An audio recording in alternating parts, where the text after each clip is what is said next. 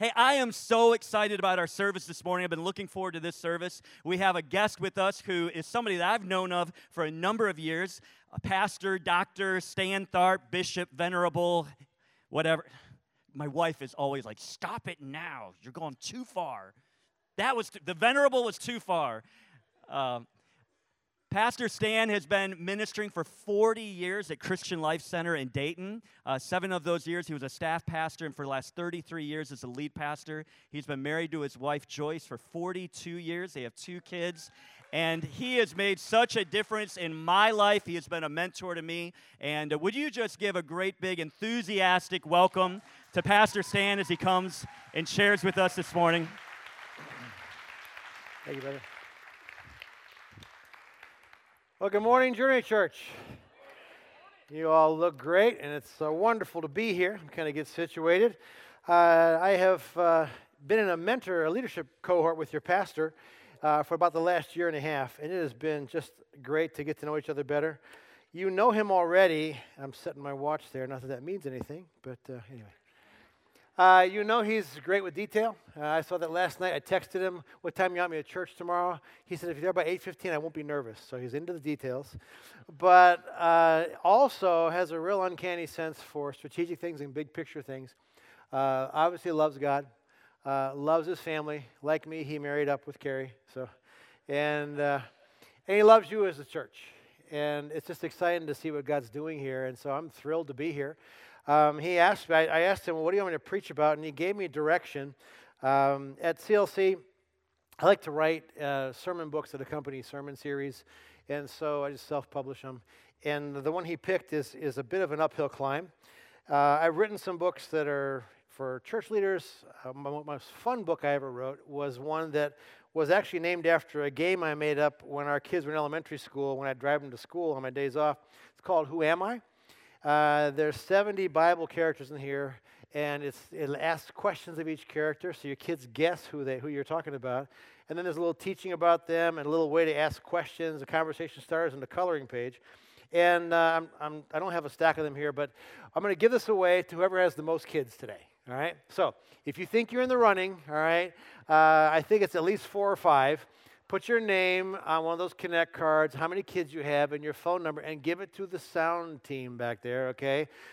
Give it up for the sound people, by the way. Great job, tech team. Give it to them, and I will trust them to communicate to Pastor Ken, and somebody will get that. As I said, the subject I'm going to deal with is a bit of a deep dive, and so it's really not a humorous subject at all, but I like humor, I like to laugh, I like high energy, and so I'm just going to go ahead and delve into, I think it's the lost art of telling jokes. You know, we don't tell jokes much anymore, but I'm going to tell you a joke. All right, and if you're under 25, you might have never heard this. I want to tell you some knock-knock jokes, okay? So audience participation. So all you older people, I'm going to say knock-knock. You're going to say, I'm going to say somebody, and you're going to say, and then I give you the punchline, okay? So let's try a couple of warm-ups, all right? First of all, okay, knock-knock, yeah. Right 'em cowboy. Get it? Yahoo. All right. All right. Another one. Knock, knock. Boo. Boo. Why are you crying? Okay. All right. Here it is. You ready? Here's the real one, though. Okay. Knock, knock. Interrupting cow. Moo. Get it? I interrupted you. It's a tough crowd. All right. Turn to your neighbor and say, it wasn't funny, but he tried. Go on. Just do that for me, all right? And you will notice, Pastor Ken doesn't do that much here, but I will ask you to repeat things now and then just to keep me on track, but also to help you remember it. So he asked me if I would speak on a book that's basically one that most of us have probably said the title of, God, Where Are You? And I have asked that. It's usually in pain, in heartache or loneliness or suffering or just disillusionment. And I understand we're in a series on guardrails, and one of the most frequent guardrails that people need or go through and go off-road and crash in their faith is one of disillusionment, one when this question is not answered. God, where are you? If you've asked that question, you're in good company. And you have an outline when you came in. Relax, because the dozen suggestions, I'm not going to spend time on those. We're going to fly by that. We'll get done in time. But in Psalm 10, verse 1, David was a man after God's own heart, and he wrote from his heart. And in Psalm 10, verse 1, David says, "Why do you stand afar off, O Lord, and why do you hide yourself in times of trouble?" I have felt that way. There are times I've wondered where God was, and it seems like when I need him the most, he's not around. C.S. Lewis identifies this and talks about it as the problem of pain. Philosophers have debated it for decades, centuries. And the problem of pain, as C.S. Lewis describes it, is stated this way. If God were good, he would wish to make his creatures perfectly happy. And if God were almighty, he would be able to do what he wished. But the creatures are not happy, therefore God lacks either goodness or power or both. I mean, if God is all good and all loving and all kind, certainly he would want what's best and lovely and desirable for us like you do for your children. And if God is all powerful, he can make it happen. But a lot of things happen if we took an inventory of our lives that are not lovely, are not good, are not pleasant. They are the opposite. And God didn't change it. God wasn't there to stop it. And so it's a problem. Is he not all powerful? Is he not all good? Now, the problem of pain is not a problem for atheists. And if you're here and you don't claim a belief in God, you should not struggle with this, because as an atheist, you believe in a godless universe. And so for the universe to be cold and harsh and unfair, there's nothing inconsistent about that. But for those of us that are Christians, we battle that. And it's not just something philosophical. It's up close and personal. I've been through lots of pain in my life. I've been around lots of pain in over 40 years of ministry. And I think back, Pastor Ken talked about the Leadership Summit. It's a 2-day training time, inspiration out of Chicago, and we're one of the simulcast sites in Dayton. And just last August, it was August 5th, 2022. I'll never forget that day. It was on Friday afternoon, and a pastor from a church in the area, Josh Plaisance, leaned over to me, and he showed me his news app, and he said, that's here somewhere. And I looked, and I said, yeah, that's like less than half a mile away. Moments later, I got a text from the Vandalia Police Department. They said, there's been a shooting. Would you please come to the police department? Because I'm on an emergency response team. I was halfway through to the Vandalia Police Department, 5 miles away, and I got a call from Duke Dirk Van Duisburg, one of our staff members, and he said, Pastor, that's Brett. And, And by the time I got to Brett Anderson's house, Brett had grew up at our church.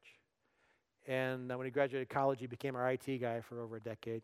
Brett and Sarah were high school sweethearts.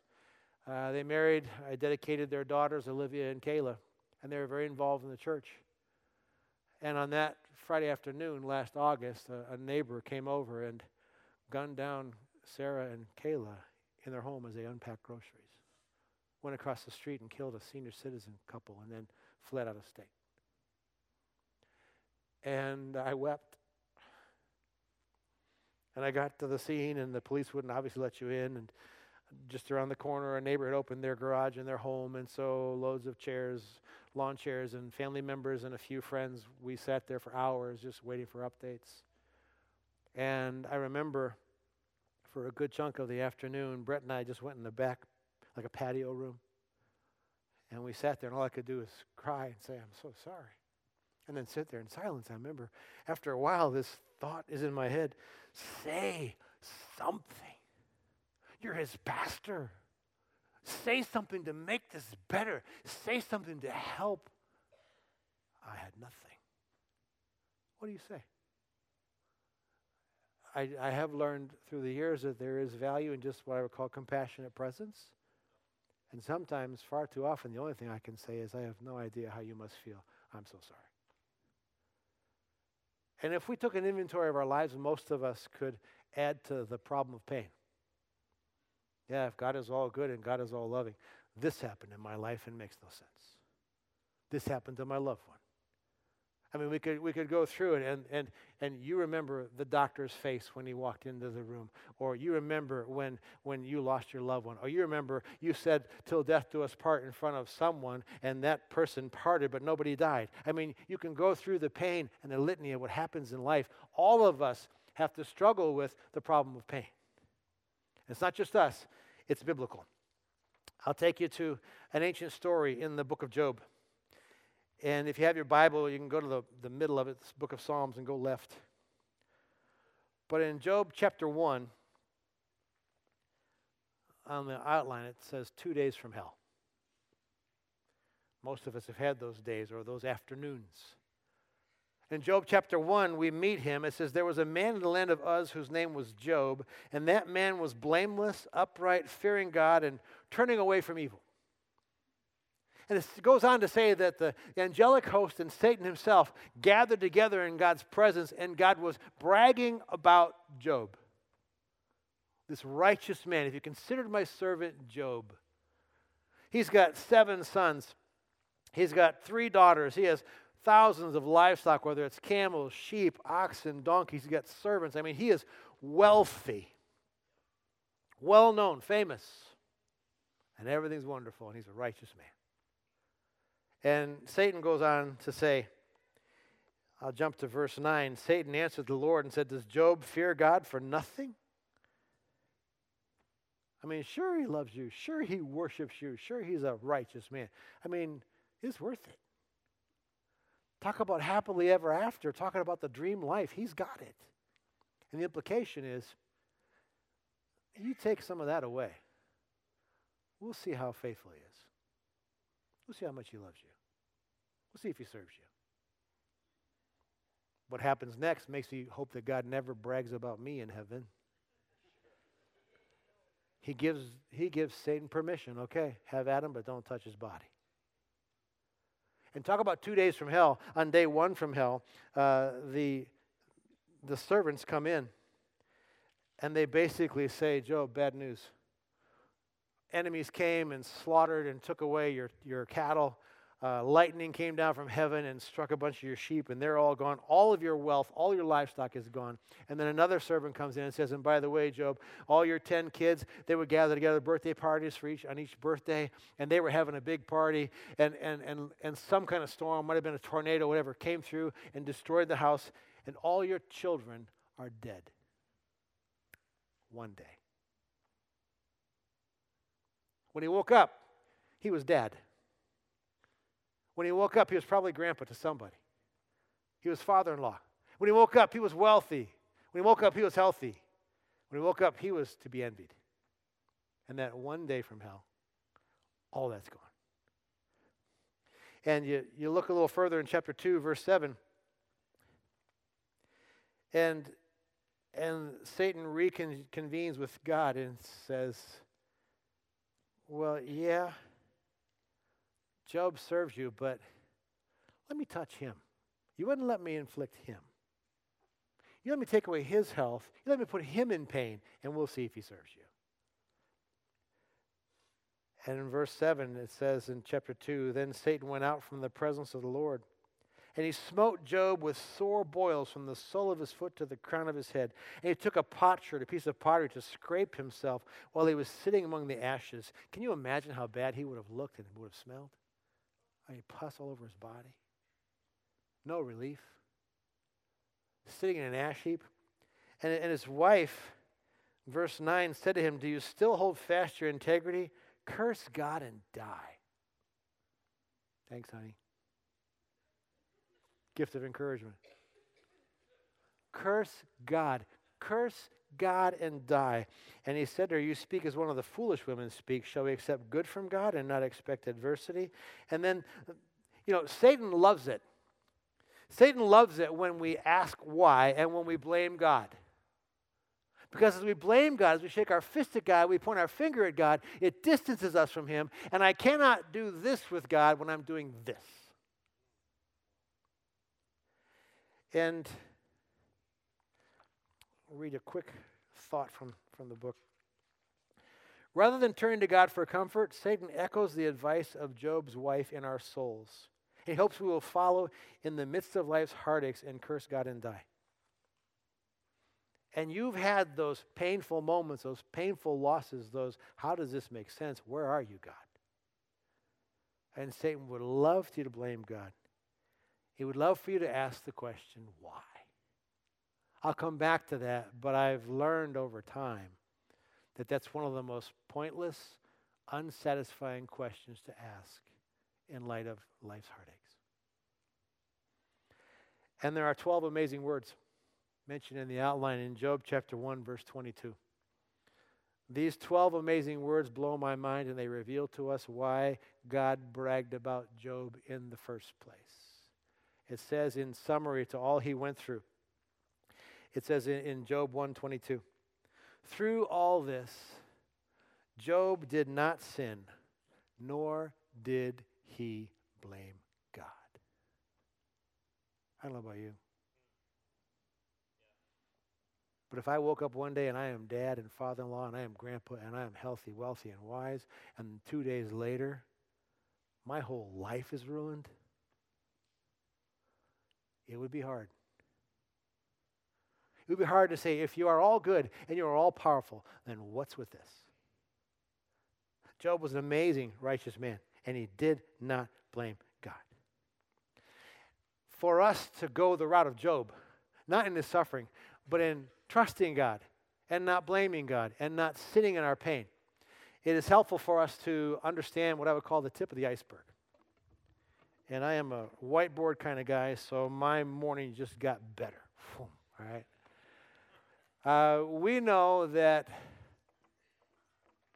there is a cosmic battle in the universe between good and evil. Personified, it is God and his adversary, Satan. And there's a spiritual force emanating from God that we can call eternal life, and from Satan, that force is sin. And this battle, this war, is raging throughout the universe and throughout the centuries of time.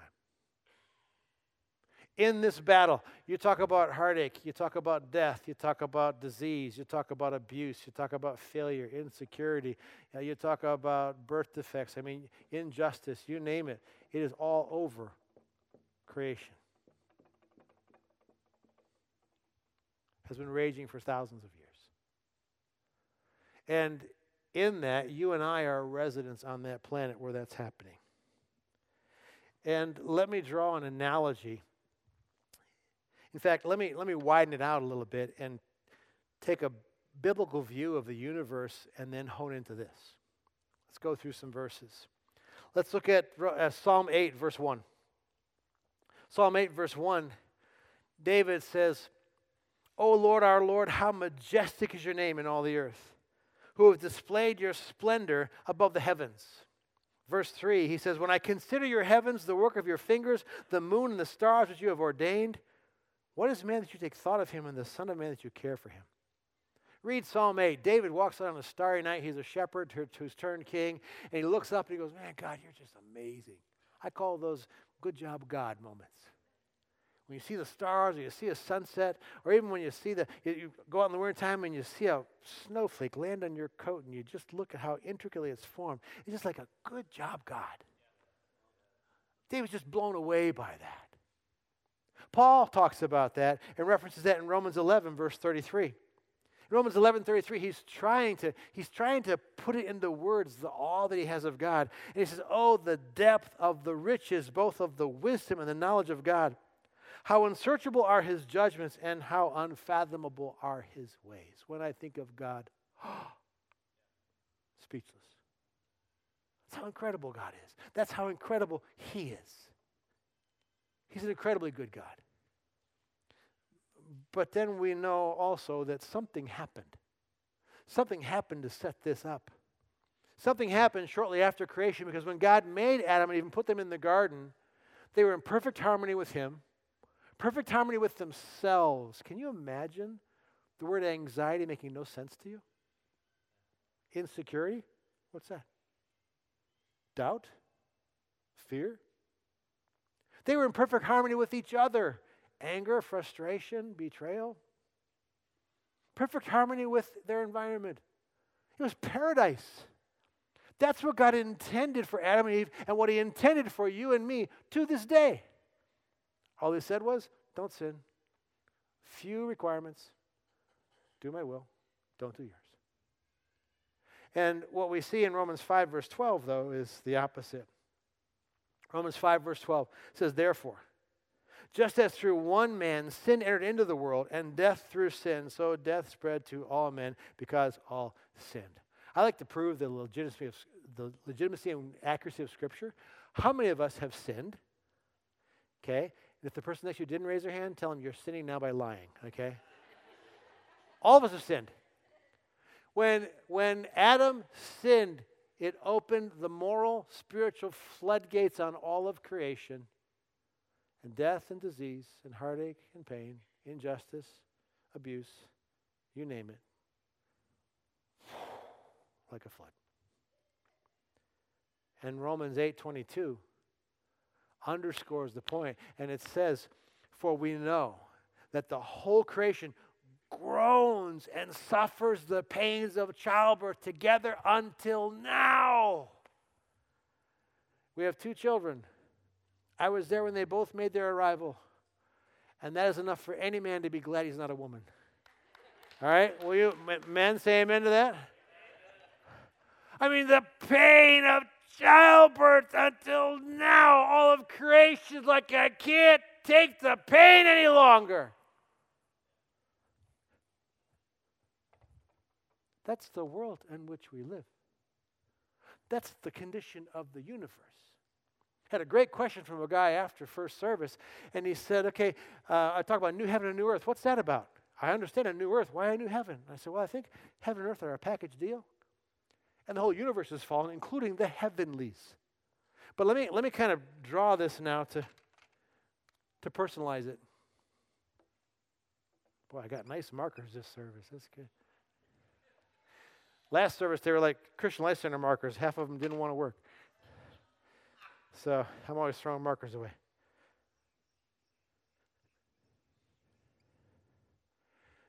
Let's see. We'll do a purple one here. I'm not minimizing your pain.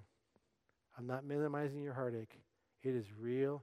For some of you, it's overwhelming. But your pain and my pain are the tip of the iceberg.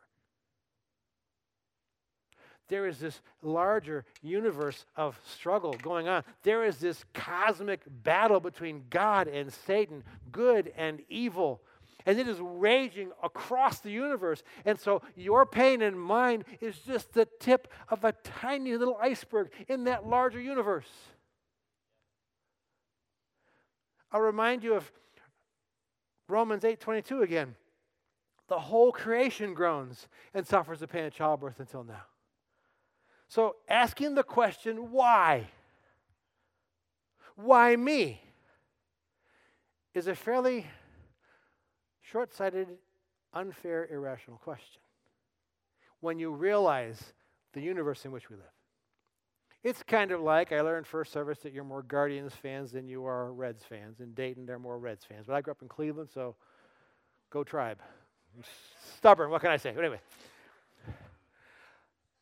It's like you got great seats right on first base, all right? First base line. Like you could reach out and touch the first baseman, that close. And you're sitting there having a ball about the fifth inning or so, okay? And you're enjoying your popcorn and you're drinking your Coke, and all of a sudden a foul ball comes, you're not paying attention, wham, hits you, big old goose egg. Oh, why? Why did it hit me? Why did the ball hit me? It's a foul ball. And your friend, whoever's with you, goes, what do you mean, why did it happen? We're at a baseball game. Players hit foul balls. Foul balls come this way. It just happens. You follow that? Do you realize the futility of being in a universe that's at war? A universe that is ravaged by sin beyond anything we can imagine? Do you realize the futility of me saying, to my heartache or yours, I'm not minimizing it, but to say, why? With all due respects, why not? It's part of this planet. It's part of the universe. It's part of why the creator of the universe, the only solution he had was to send his only begotten son to be our savior, to save us from it, and go to the end of Revelation, there's a do-over. So when this happened to poor Job, he got some really bad spiritual advice. And the really bad spiritual advice in Job chapter 4, verse 7, comes from his friend Eliphaz. He has like a few friends, and they all give him bad advice. And in Job 4, verse 7, he said, "Remember now, whoever perished being innocent, or where were the upright destroyed? According to what I've seen, those who plow iniquity and those who sow trouble harvest it." Basically, what you've got his friend Eliphaz saying, and what we understand here is that really bad theology does not make really bad experiences any more manageable. Sometimes it makes the pain worse. And so Eliphaz is saying, Job, somehow God has killed your children, destroyed all your wealth, and smitten you with a dreadful disease. And the reason God has done this is obviously because you have done something to deserve it. And I grieve over the fact that that's more common than we think. I am heartbroken when I talk to a believer who is sincere in their faith with God and something horrible has happened and they carry around this false guilt, well, I must have done something to deserve this. There are times we can bring it upon ourselves. But the idea that good things happen to good people, bad things happen to bad people, we can disprove that theological myth right now. Ready? How many of you know somebody who, as far as you know, is not a Christian, and they have more stuff than you do? Let me see your hand. How many, they have a boat, you don't, okay? Their boat's bigger, whatever, okay, all right? How many of you know somebody who appears not to be a Christian, we're not being judged, but they're probably not a Christian, and they seem to be living a happy life with their marriage, their family, their career. It seems to be going good for them. Let me see your hands. So it's a theological myth that if you're good, it's good. And if it's bad, it's because you're bad. And the next point has 5 amazing, misleading words. Now, I'm your friend, so I'm going to warn you. I'm going to say these words. Some of you say these. Don't say amen. Now, just bite your tongue.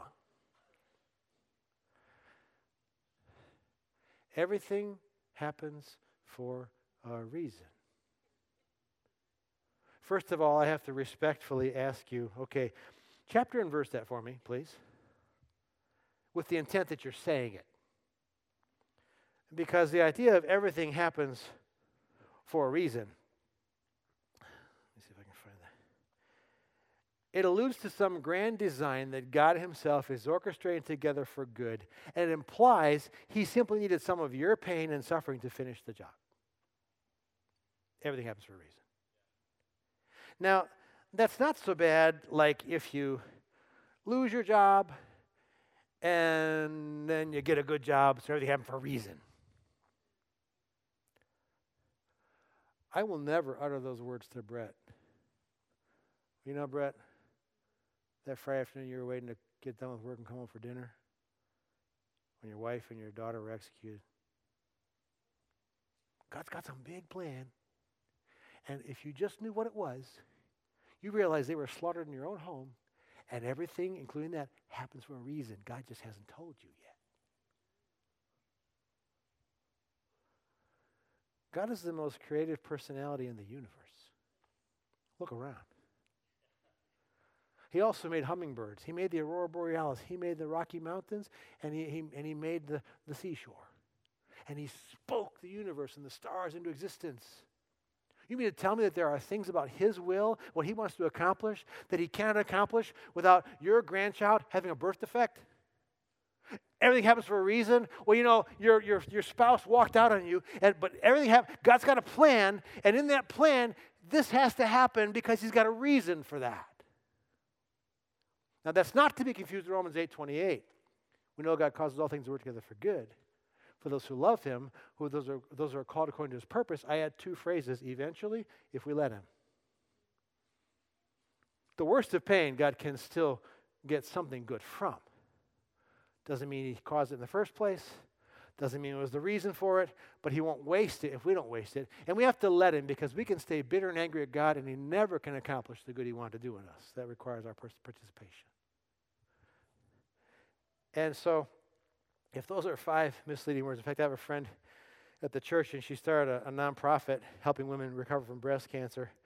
And she has a shirt, and she gave me a shirt, and it says, "Give me permission to punch the next person in the face who says everything happens for a reason." There's a reason why we do that. The reason we do that is because somehow I convince myself that everything has a reason. I feel safer in this universe of risk. I don't like being on the tip of that iceberg. You mean my life can be Jobbed by Tuesday? I could have 2 days from hell in my life. It's never the same. By the middle of the week, I don't like that insecurity. I don't like that uncertainty. And I remember a friend of mine who was on our board and loved God, raised as a Christian, had an adult family. I still remember the bitterness and the anger in his voice because part of his family just blew up. And he said, "I remember being told by," he said, "people like you, pastors, that this is what God's word said. And I was under the impression that if I simply connected the dots and did what God's word said, everything would be fine. And I've done it, and it hasn't." And see, the reason why I like to believe, now, there's cause effect. We'll talk about that. It's in the book. And so, yes, doing righteous things usually has good results. Doing evil things usually has bad results. Although, how many ever saw somebody do something evil and they seem to benefit from it? But generally speaking, there are principles. But I like to obligate God that if I connect the dots, you will not let a Job thing happen to me. So if we're going to say everything happens for a reason, I can agree with that, but not from the standpoint of God's got this plan, and so the hideous thing you're dealing with, he planned that. I don't go there, but I can agree everything happens for a reason if it's for one of 4 weeks. I learned that between services. Yeah, all right. So I got to get me one of these, only bigger with a flip. All right. Let's talk about 4 causes for everything. Last point in the message.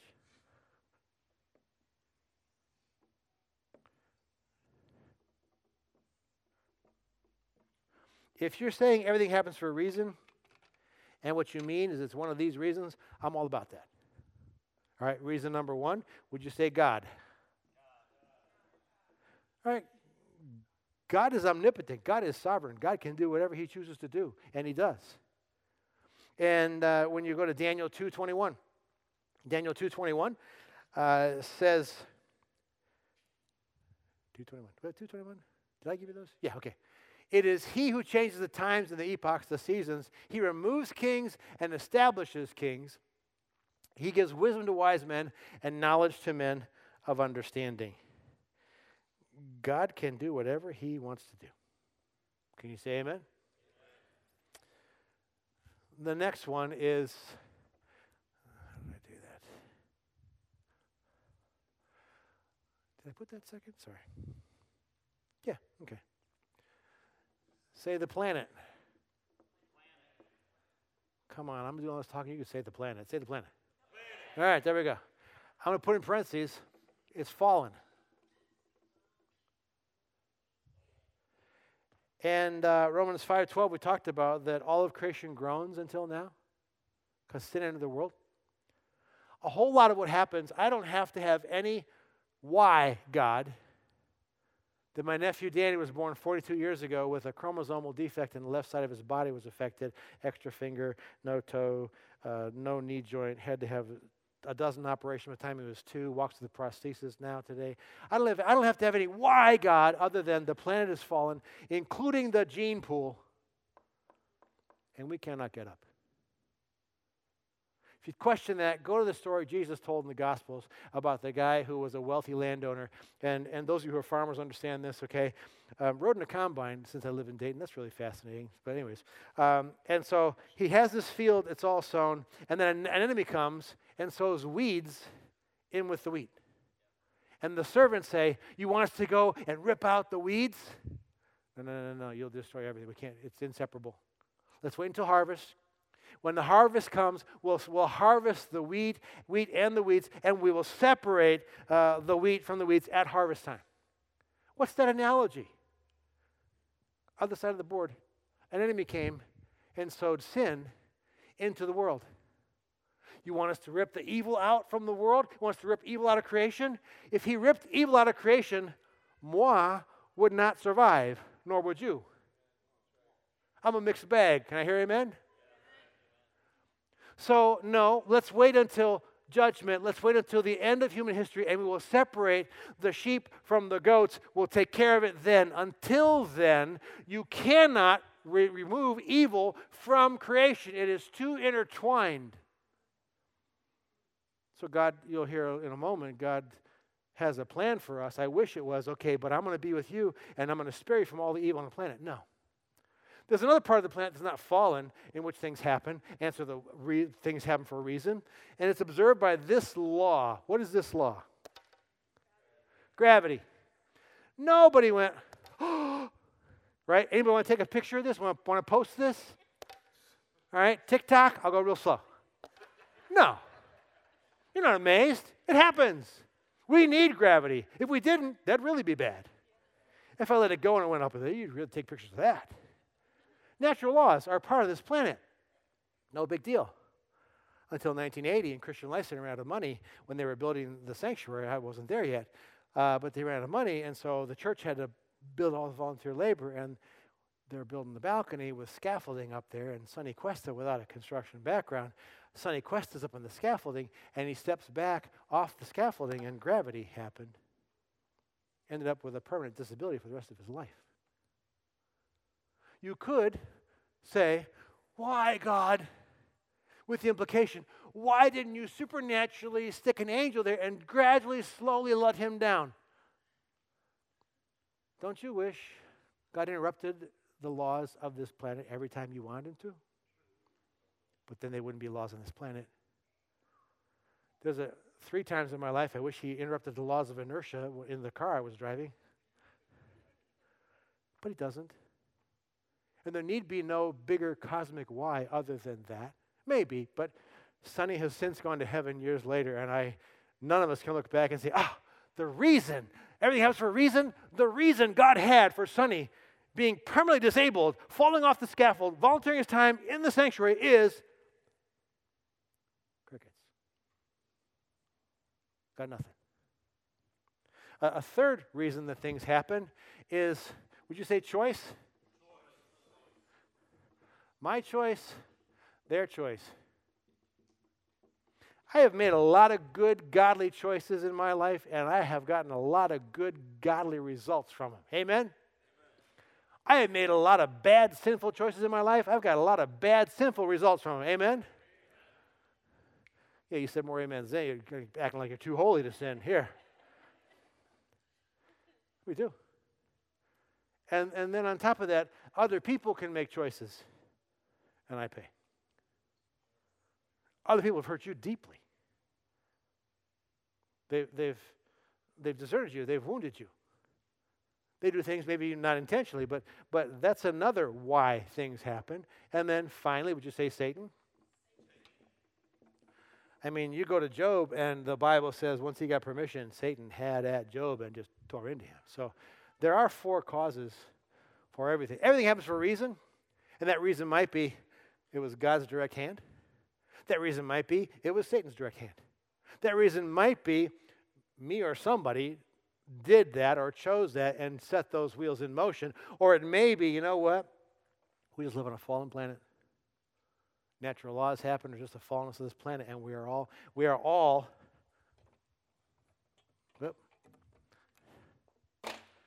here. And this has not stopped. Understand that when it comes to this, God never promised that he would save you from it. But he did promise that he would bring you through it. I wish I could tell you, and some people try to in popular Christianity, that if you just believe God and bless God, boom. But I got too much wreckage in my life, and I've been around too much wreckage in the lives of other believers over 40-something years of ministry to think that God saves me from it all. But I have learned if I don't do this, and I don't do this, but I do this, he will help me through it all. And that's the difference. So just a closing thought, and you've got it in your notes. I think it's the last chapter of the book. There's a dozen suggestions when bad things happen and prayers go unanswered. And I want to personalize it to those of you, and I can read a crowd fairly well, and I could probably go, it's you, it's you, it's you, it's you. Some of you, this message is right for you today. You're living it. Or you have lived it, and you've survived, but there's just one big question mark on it. You can delve into it later. Don't ask why.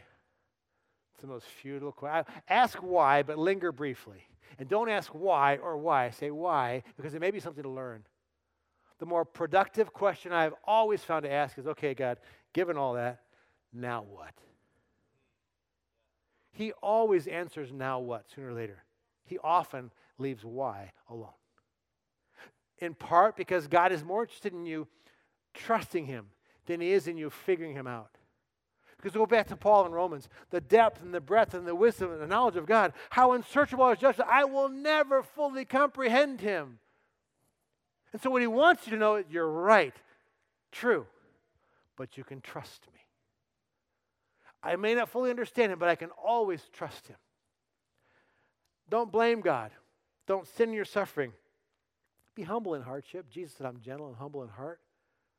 It takes away the, how could this happen to me? Well, because I'm in this same universe. I'm at that game.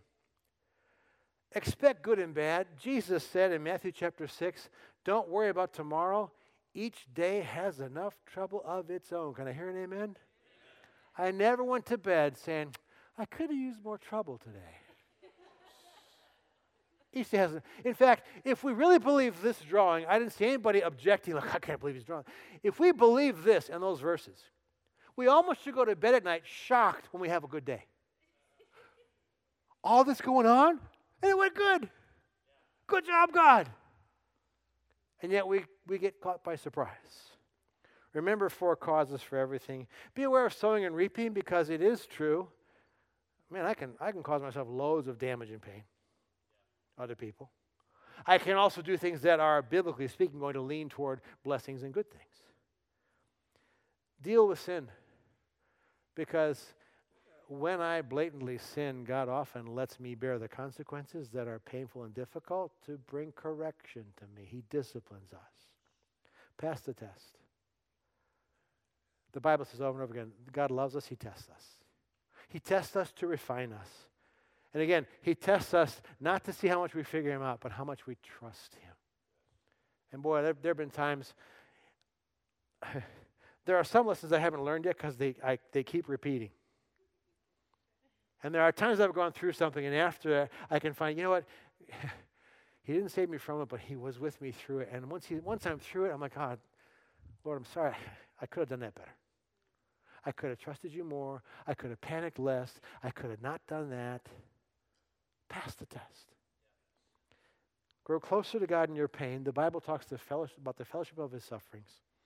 And the one thing I want to land on in closing is learn that shall is not is. Would you say shall is not is? Now that sounds pretty basic, but let me take you to the end of the book. The beginning of the book, we see God's intentions for us and how miraculous he put us in the Garden of Eden and the paradise that he intended for you and I to live in, and we are far from that. I also said that he cannot fix it. It's unfixable. You can't pull the evil and the good out of this world. And so he can't fix it, but he said, I can't spare you from it, but I can bring you through it. And so he gave us the Son, Jesus Christ, to be our Savior, to get us through it. And he said, I can't fix it, but you know what the remedy is? Go to the end of the book, Revelation 21. It's a divine do-over. Revelation 21, the apostle says, I saw a new heaven and a new earth, for the first heaven and the first earth passed away. Your heartache, your pain, your agony, your disillusionment, your failure, your embarrassment will someday be a distant memory. I believe in heaven won't even remember it. And then he says this, he shall dwell among them, God, and they shall be his people, and God himself shall be among them. Now, when I point you, I want you to say shall, okay? And he shall wipe away every tear. Shall. And there shall no longer be any death. Shall. There shall no longer be any mourning. Shall. There shall be no more crying. Shall. There shall be no more pain, shall. Because the first things have passed away. I want so bad for shall to be is. I want it to be there is no more crying, there is no more pain, there is no more death. I don't want to have said goodbye to my mom last October. No, I don't want that. I want is now, but no. Shall is not is. Shall is coming. And there is coming a day. He will deliver you through all of this. And when we get there, there shall be no more crying or pain or death or injustice. And you can give him a hand for that.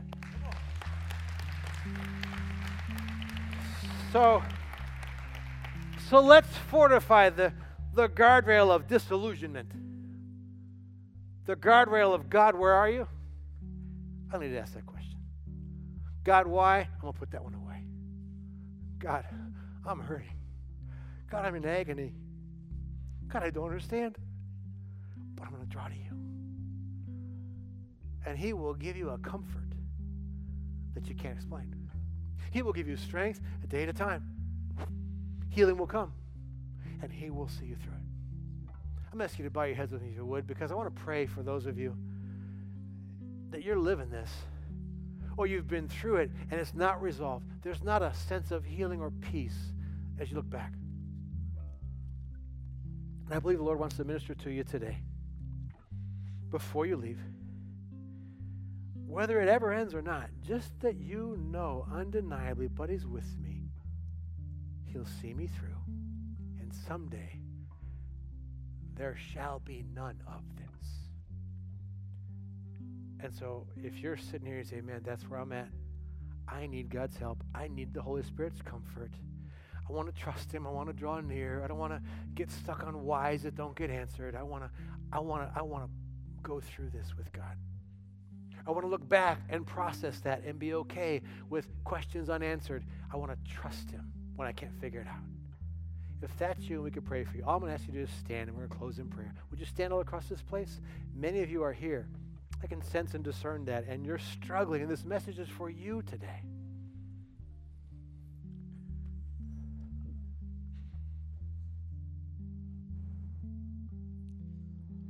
So if you're standing right now, just to be clear, I guess everyone's standing. If you're here and you're hurting, and this message resonated, would you just lift your hand? If you're around someone who's got their hand up, would you just move toward them real quick? Just look around. We're probably not going to be able to move too much, but just look around. Maybe put a hand on someone's shoulder. When I'm hurting, when I'm in pain, we talked last week, we don't need a what. We need a who, right? And we're grateful for the presence of God. We're thankful for Jesus. The body of Christ right now here on earth is a church. It's us. And so we're going to minister one to another. Some of you are going through so much pain. You're hurting so bad. Can we just pray one for another? If you don't know the name of the person standing next to you, would you just ask them for their name real quick? And pray for them by name. There's something powerful that happens when we pray for each other by name. Oh, God. Come on. Lift your voice, church. Just begin to pray. Lord, have mercy. Lord, we ask for your help. We ask for your grace. God, we ask for your peace. We ask that you would walk with them through this, God. God, we would ask that you would lift it. We would ask that you would heal. We would ask that you would deliver. But God, if you don't, God, we ask, would you walk with them through it? That they would know your presence through it. Oh, God, we need you. We need you. It's too hard for us to bear up under, God. We need you. We need you. We need your strength. We need your help. God, I pray for good, godly relationships, people that will walk with them, not the friends of Job, but God, godly people who don't need to have an answer. They don't need to say anything in the moment. Just the ministry of presence is enough. God, I pray that for every person in this room. Thank you, Jesus.